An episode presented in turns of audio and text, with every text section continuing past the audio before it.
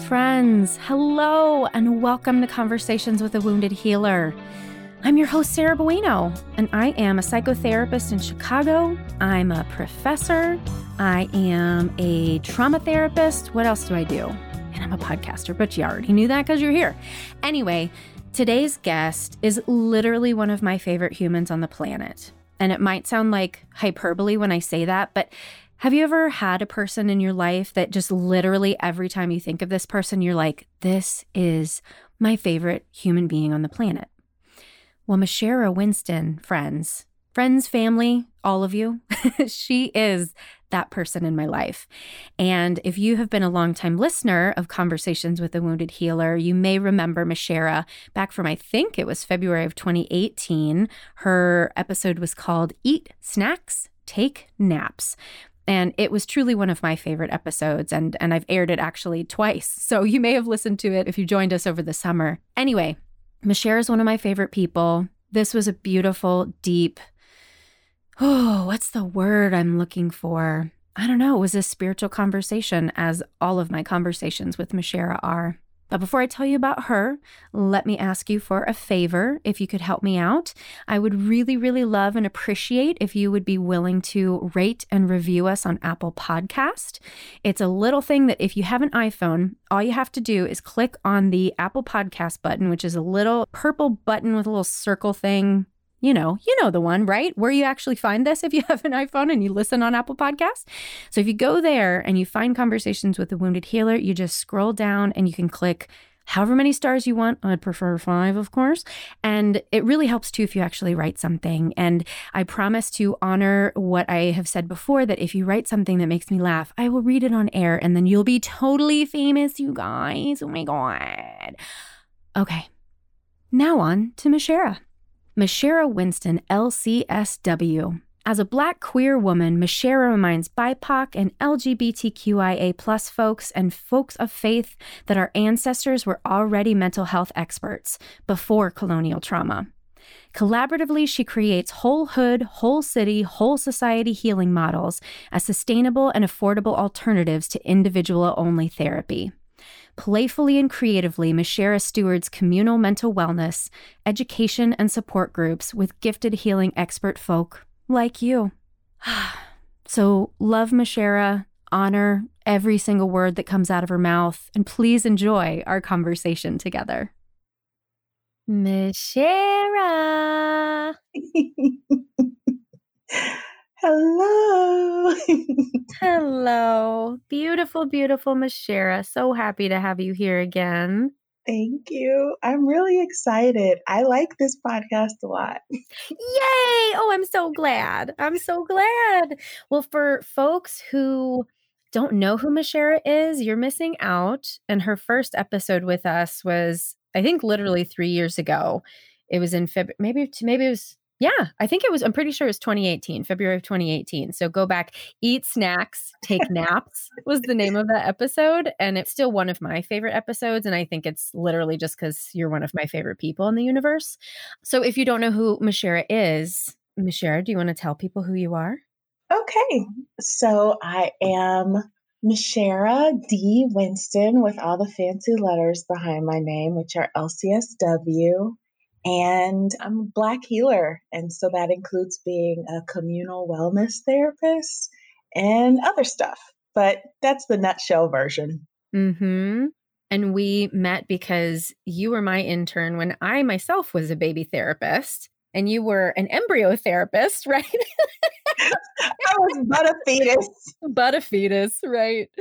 Yeah, I think back on, I loved you the first moment I met you, and I really loved teaching you and also learning together and the way that our relationship has evolved just like makes my heart grow like the Grinch's heart grew. Like, not that I had a tiny heart before, but it's like growing beyond my body because I just am so overjoyed with watching everything that's happened for you and everything that you've created for yourself. And the fact that we've continued to deepen our relationship is just such a gift. So, thank you. Thank you. It means a lot, but we talk about it and I cry and I I know, right? I'm not going to do that on today. so I'm like, you're not going to get the best of me today, Sarah. Okay. All right. All right. Fine. Because people are listening. Whatever. well, would you like to share with folks how your work has evolved? Because I probably should have listened to the episode before we had this conversation. But initially, when you moved back to Indianapolis, you're like, I'm going to be an adventure therapist, and that's what I'm going to do. And the way that that has transformed is so interesting. So please tell us. All right. So I think I've stayed in alignment with that adventure. And I've also gone back to the roots of why adventure mattered to me. Like, what was mm-hmm. it about that playfulness? And so, one of the ways that I have changed is that the questions that were in me privately are now questions that I state publicly. And so I'm the same person with the same lens. I often say, like, my training came from being a Black woman who came from Black women who were healers. And then I also went and got this degree and this license. And I'm grateful for the opportunities that I've had within the training that I received as a therapist. However, I've gone back into remembering who I was before the mental health industry. Who was I as a Black healer and a Black queer woman before that? What did I know about how healing worked? And how do I make that public now? Because it feels like we're in a time where people want to know more about that publicly now and can receive that now.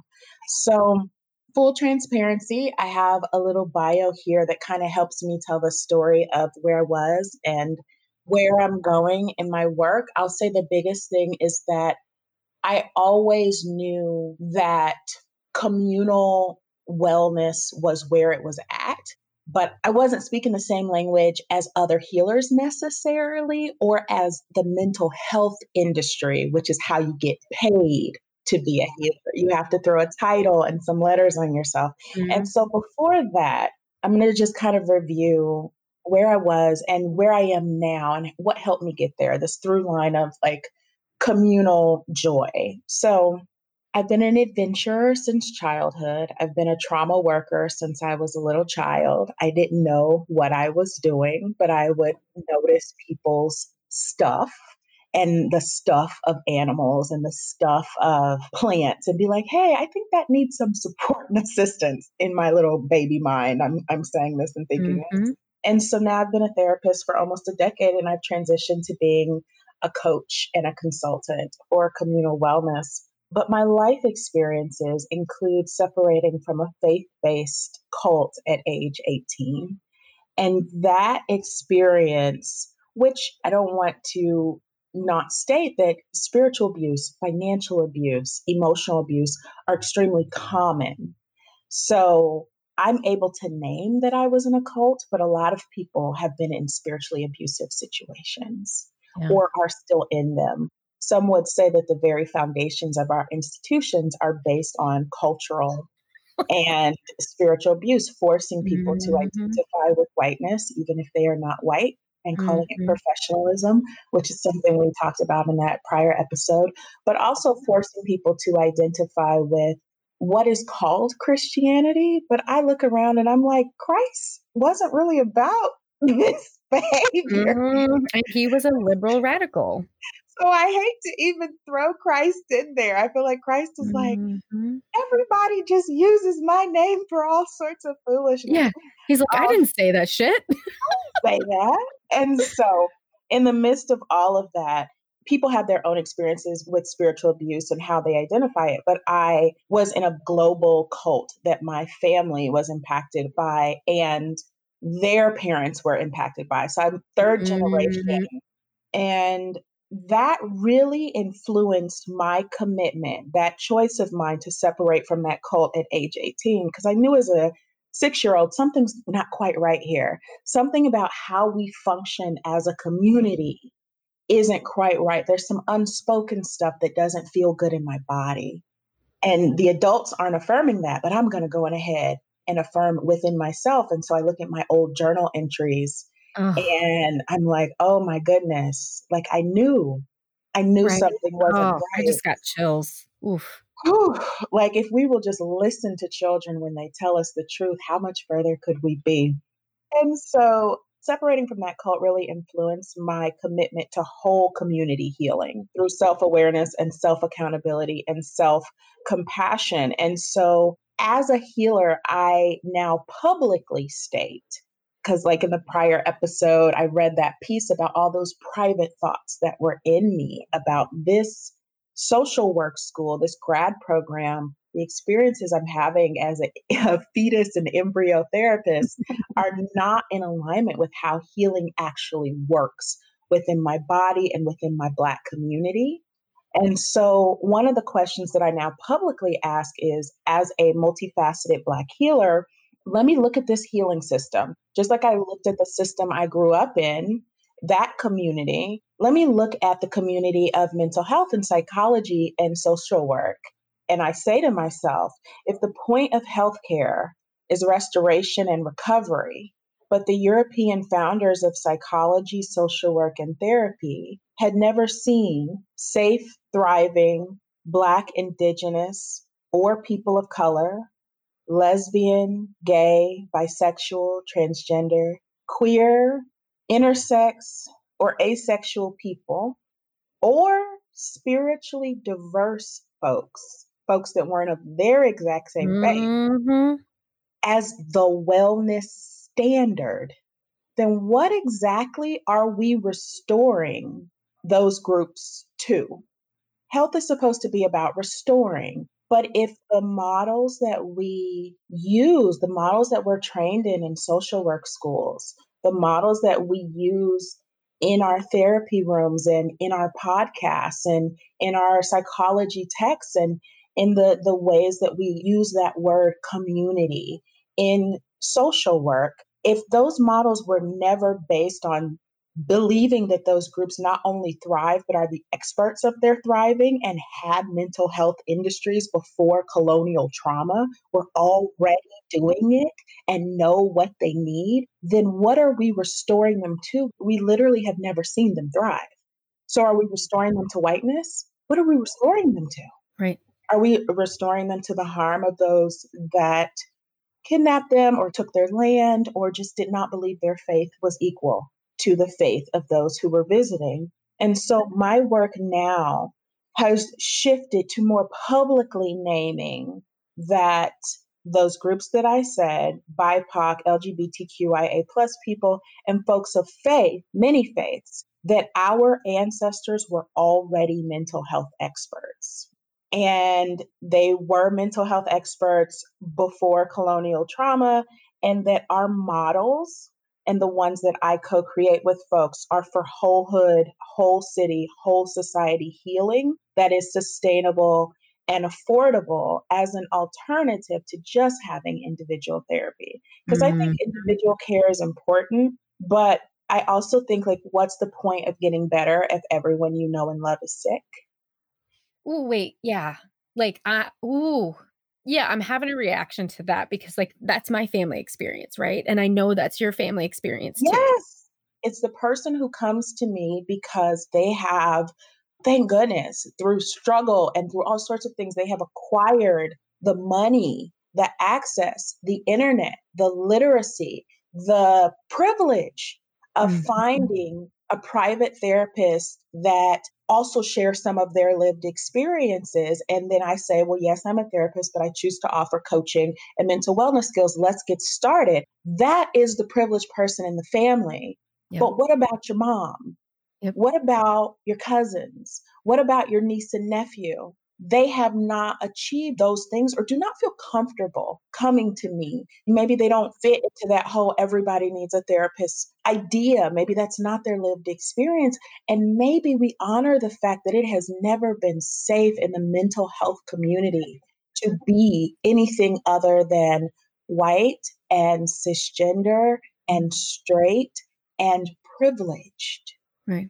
And so it has not even been safe for white men. Like it's just not been safe as a so called patient, as a client. It just has not been safe. And so I wonder with these models, especially when we're in a place like I am currently, the middle of the country, I'm black in the middle, as I like to say. Mm. I'm black in the yeah. middle of yeah. the country. I'm not on one of the progressive coasts. Right.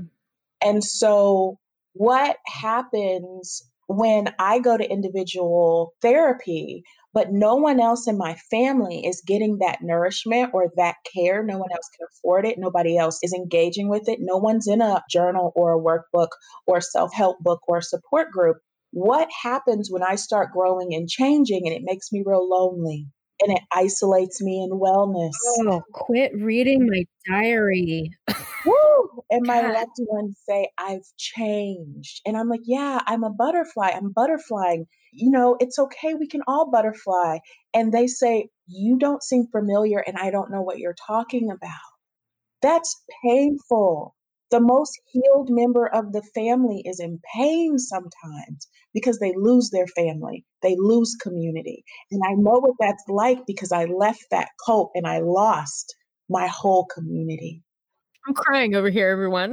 Look fucking reading my soul here. Okay.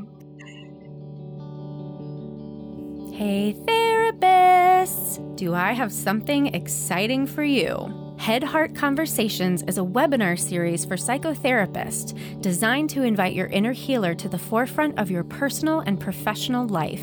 At my practice, Head Heart Therapy, we approach healing from the inside out. We believe that in order to offer the best care to our clients, we therapists must do our inner healing work as well. At this point in history, we are called to move beyond the old ways of being and courageously step into a new paradigm. Therapists are poised to support our clients' transformation, but we must also transform ourselves. In this four part series, we will invite participants to learn about themselves as well as enhance their clinical skills.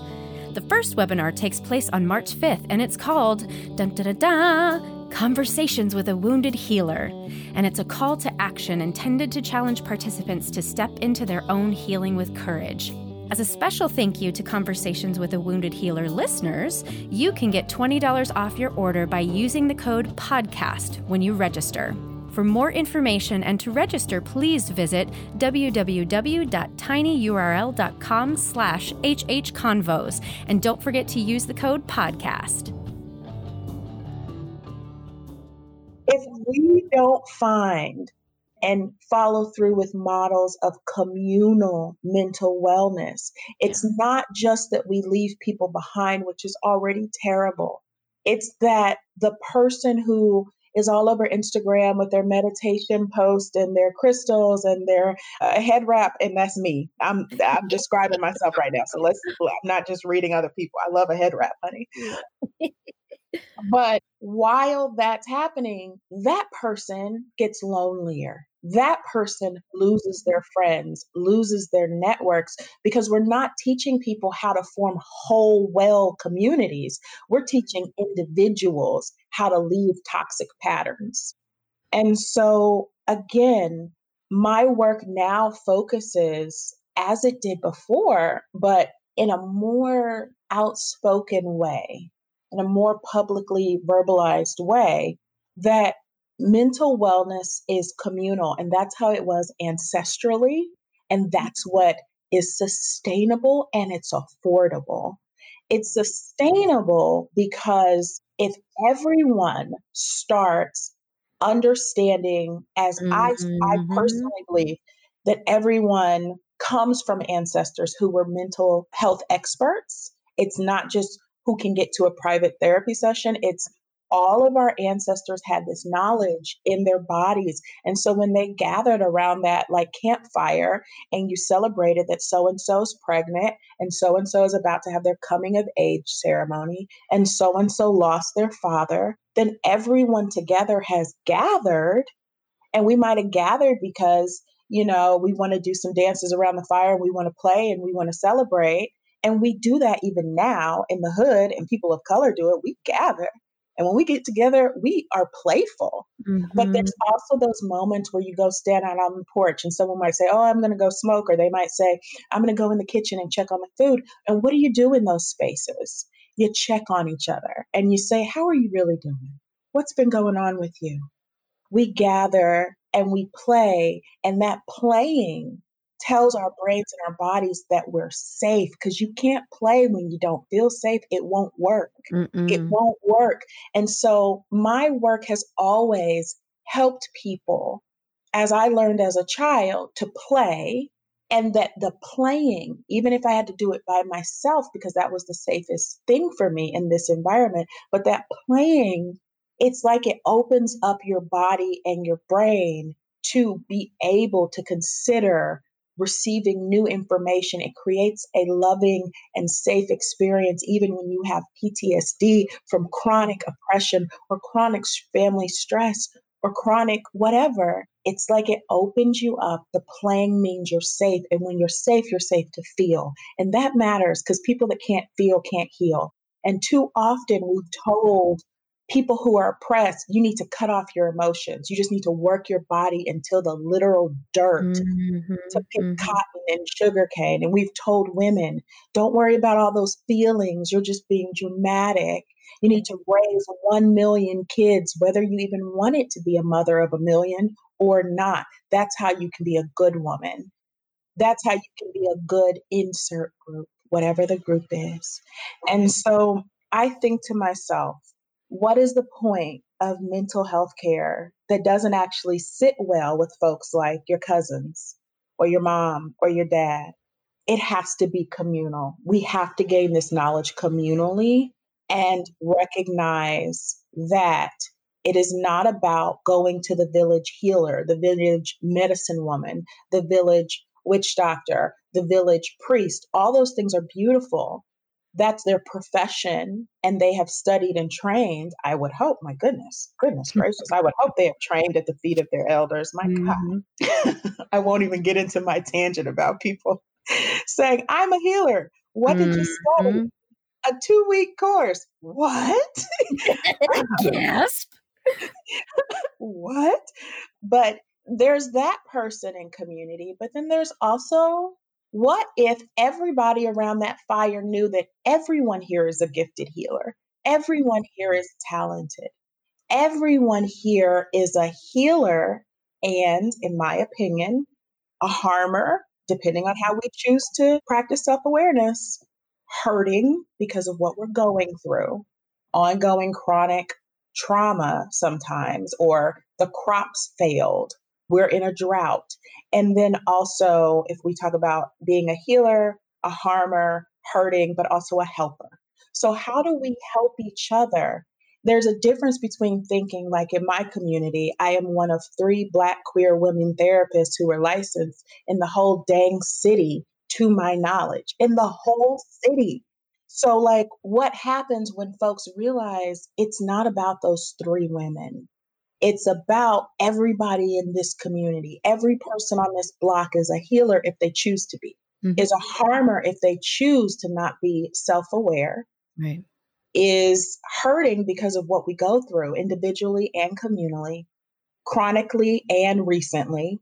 Mm-hmm. And also is a helper. If we will put our egos to the side and do our own individual daily work before we show up to help others, then we've got abundant gifts. Everybody is abundant in some way. And so, what I say is that our current model of individual only therapy is actually not sustainable. And it's not sustainable because what are we going to do when we run out of Black, Indigenous, and person of color therapists?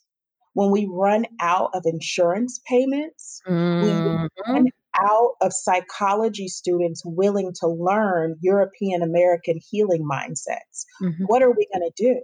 Because as we keep saying this word, healing, healing, healing, therapy, thriving, abundance, as we keep saying those words, the entire African diaspora, the entire person of color global population is like, hey, you know what I deserve? Self care, you know what I deserve? Mm-hmm. Thriving instead of surviving. You know what I deserve? Healing. And then what do they do? They flood therapists like me. And I'm one of three in the whole city of these particular identities who is also licensed. And so I realized that we deserve healing models that support where we've been as a society and also where we're trying to grow together. They've got to be sustainable. It's not sustainable to have everyone running to one therapist or to keep pushing marginalized students through these institutions that harm them when they get there and exploit them when they get there, and then them going into agencies to give free therapy and having all of their types of people that identify with them and their identities immediately funneled to them so that they can hold all of this collective trauma while getting paid nothing for years. So the public's like, oh, discount therapy. That student is breaking under the weight of their whole community's trauma, not to mm-hmm. mention their agency's trauma that mm-hmm. has not mm-hmm. been addressed. And so my work now is to co create with people, to let folks know you are a healer. Your institution is full of healers. Your board is full of healers. Your neighborhood is full of healers. So, how do we co create full bodied healing communities for individuals, for institutions, on a personal level, through us all doing our own daily work? Why are we having diversity and inclusion training when the, the CEO won't go and do their own personal daily work? That's right. We've got all this staff turnover, but every single person on the block ought to have access to daily mental wellness practices and those practices not be gate kept or they have to attend a $1,000 an hour workshop to get them. And so my work and where I've gone came from recognizing that our mental health expert ancestors knew that there was power in gathering and there was power in playing. And I feel like communities, especially communities of color, queer and trans communities, spiritually diverse communities, they recognize that now. They gather and they play. And what do we do? We criminalize it. We say it's too loud, it's too rowdy. Why are there 700 Black people all trying to get into the building? They're trying to get in there so they can have some fun, for one. And people deserve recreation, which is why I became an adventure therapist. They deserve that play. But once they do that, their body says, oh my God, even in the midst of colonial foolishness, maybe even just for a few seconds, I'm safe. And when that body feels safe, it can start feeling and connecting with other people. So now you've got 700 healers in the space that are realizing, oh, I'm a healer. Let's say they're all trying to get into the skating rink. Well, I'm a skater too, but I'm also a healer. And so when we realize that the healers we have access to are not three therapists in a city, it's the whole city. If the city has a population of a million, we've got a million healers if people will do their daily individual work. Mm-hmm. And so there is still a place for individual therapy and individual care and individual sessions and appointments. But what can we do alongside that so that the whole community, the whole hood, and the whole family has access to mental wellness skills at their level. So if I think about my family, my father really struggles with literacy and ongoing physical and emotional and mental disabilities are in my family, including in me. Like I had to do stuff so my back wouldn't hurt so that I could be on this session today. So, how do we honor that people deserve access to mental wellness community and that they are gifted just like I am gifted? And my spine doesn't have to work the way so and so's does my mind doesn't have to work the same way. And so within that, we get together, we gather, we play, we feel, and because we feel, we begin to apply these principles of healing. And that's where I come in is helping people to gather and to play and to call out also the ways in which historically Black people and other groups, Indigenous people, have not been allowed to gather and drum, have not been allowed to gather and go to the skating rink or dance because every time those groups try to gather, here comes police, here comes supervision, here comes surveillance. Yeah. yeah. Comes, let's do a study on you. Let's observe you. If you want grant funding, then you have to tell us all your results and your outcomes. Here comes surveillance. So people can't really feel and heal because they're still being watched and witnessed for the entertainment and curiosity of others. So I believe in, at this point, support groups that are private and that are based on people's lived experiences. So, like, I want there to be more trans support groups in my area. I'm not trans, I have no business running them. Mm-hmm. What I can do is offer a building or offer a platform, and then I can step out of the room because it's not my business. Mm-hmm. And I think that pulling ego away as a healer is important too. And so, what do we do so that people have access to playfully and creatively co create mental wellness? And I do that through education and support groups now on Patreon, which people can subscribe to. But I do that through writing, I do that through videos, I do that to make the healing accessible. And I also, within institutions and individuals, I'm like, yeah, and we can do private stuff too. We can do individual sessions, we can do private stuff, but let's talk about how if healing isn't accessible to my 65 year old, semi literate, manual labor father, then we haven't really done healing in this world. What we've done is made it so that the people with the most privilege still get to have the best therapist. And that doesn't work. Right. As you're talking about this, what I'm going back to the beginning, like, how did we get here? And I'm thinking about the ancient Greeks essentially were the first like individualist culture, right? And and what was like their biggest legacy? The fucking Olympics, which is about competition. Yeah. Right? And so like individualism is bred by needing to be better than someone else and needing to have more than someone else, right? And so that led to capitalism, which is then, of course, like I am going to hoard the resources. I am going to be the master of these resources. And I'm using that word very deliberately, right? Mm-hmm. It's all about power and control. It's not about healing. It's not about community. It's about product over people and profit over people and power over people who then feel like they are low and, and their self-esteem crumbles and now i have to go pay someone a zillion dollars an hour to give me a private session so i can have any self-esteem and i'm calling that foolishness out we cannot sustain in a mental health industry i shared the article that i wrote with you like your therapist is hurting, it's because like we are all siloed off into our little rooms, yes. right? And unless you're in a group practice, but still it's all that individual stuff. And they, like the medical industrial complex is failing. COVID has shown us just how exactly. much we're barely holding our shit together. Barely. Barely. Barely. And let's talk about what happened to therapists when COVID happened and therapists weren't getting paid but they mm-hmm. were working mm-hmm. all these extra hours to help with a global mental health mm-hmm. crisis, a huge mm-hmm. trauma, while not even getting the insurance payments that they were promised. It was crumbling people's practices. Therapists were not able to pay their bills or feed their children. And we didn't talk about that. We just moved on. And so I think that there's power in telling the truth. And also in my work, I think that there's power telling the truth, not sugarcoating it, but also like let's still use that playing, that individual and group playing for joy.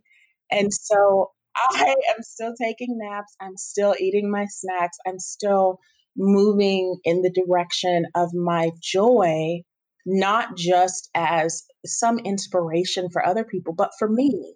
Can I make an observation on that for you? Because that's what I feel like has changed in you. I feel like when we had this conversation the last time, and I didn't know this at the time, it's all in hindsight, but the eating snacks and taking naps was a form of revolution and rebellion, right? There was a mm-hmm. very, I am going to do this because fuck y'all, this is how I'm going to show up in the world.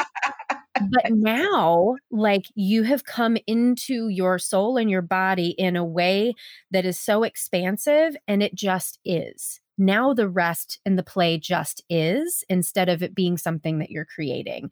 That shift is what i recognize in you that is so infectious and so authentic. It like could not be more authentic. I receive that. I appreciate that. I think that what i realized is that like if you go on to indiewithlove.com and you look at the website, there are all these experiences that I created and mm-hmm. did for mental wellness and they're now digital and, you know, there's still support groups happening and all that stuff. I'm co creating with folks. But what wasn't present is I worked so hard and so fiercely and so protectively of my people and of my family and of my community that I never got to be a receiver because I was always a giver. I was always a giver and my friendships and my romantic relationships and with my lovers and with my family, it was how can Mashera give? How can Mashera help? How can Mashera inspire? How can you go to Mashera and she can change your life? And in the meantime, as I was determined that people who are like me have worth and value and deserve sanctuary, I didn't have any sanctuary because everything that I wanted to experience, I had to create it myself. Talk about the labor of Black women. Right. Then I had to facilitate it. Then I had to be the door person. Then I had to market it. Then I had to close it out. Then I had to give the, tell people how it went. How did I ever get to enjoy it? And so I had to learn to insist upon space in my life where friends take care of me in the ways that I deserve. As I tell them they deserve good things, so do I.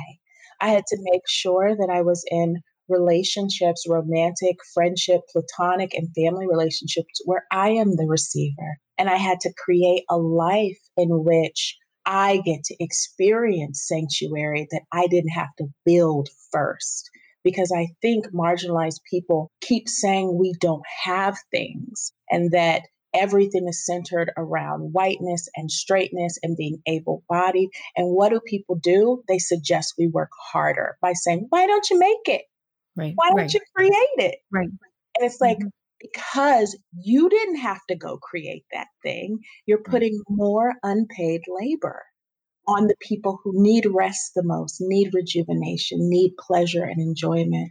And so I've had to shift parts of my life to make sure I am in sanctuary space within myself, within my relationships, within all collaborations I do, and within my literal environment day to day so that I get to be in sanctuary and not just help others make it or host it for other people.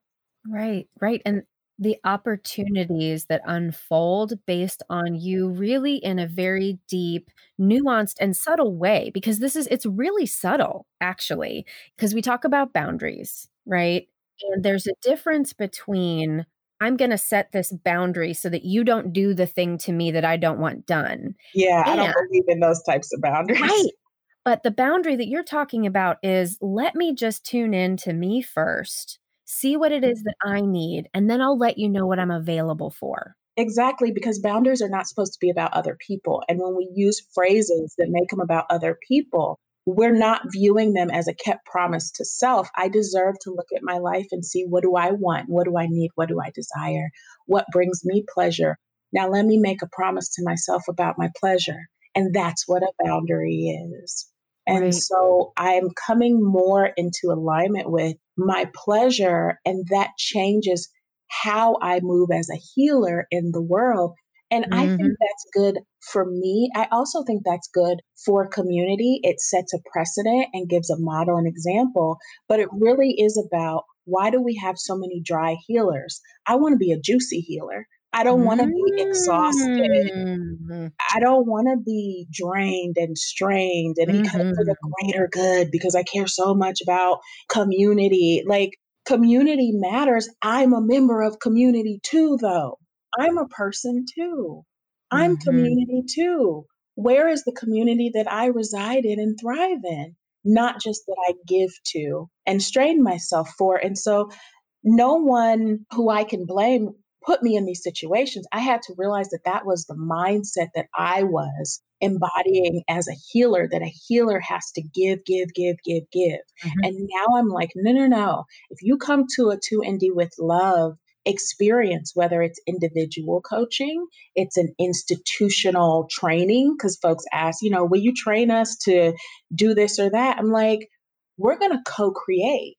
In communal mental wellness, that's what our ancestors were doing. They were co creating. they were playing together, they were gathering together, they were feeling together, they were healing together. So I don't have to pretend I have all my life together. And then you get to be the person who is broken. And then I act like I'm some expert over you. No, we're going to co create this together. I do have training and expertise, and I am tapped into my ancestral lineage and the healers that came before me within my bloodline. And so are you. Yeah. So are you. And so I'm going to help you give yourself permission to thrive while I give myself permission to do the same. And that's what's changed. And who would have thought it's more affordable for people to access healing that way? Like to be a part of my mental wellness space, it's $17 a month. You want individual coaching with me? Oh, it's more than $17 and it's worth it. But I needed to find ways to make the healing juicy for everybody, not just the most privileged. And that meant me too. I deserve the juiciness too. You sure so do. Here we are. Well, you know how much I love you so much. And I always look forward to any time that we get to talk. And I, I really, really hope that listeners can drop into the energy of what you're saying and just how important it is. Yes, yes, yes. We did it. Yeah. Thank you for being you. Thank you. I love Mashera so much, you guys. Do you love her now too? If you didn't already love her as much as I do, I hope so. If you'd like to find out more information about her, you can visit our website at www.headhearttherapy.com slash podcast. Thanks as always to Andrea Klunder and the Creative Imposter Studios for editing, to Liam O'Donnell for the album art, and to Ben Mueller for our theme music. Until next time, take care of yourselves. Bye bye.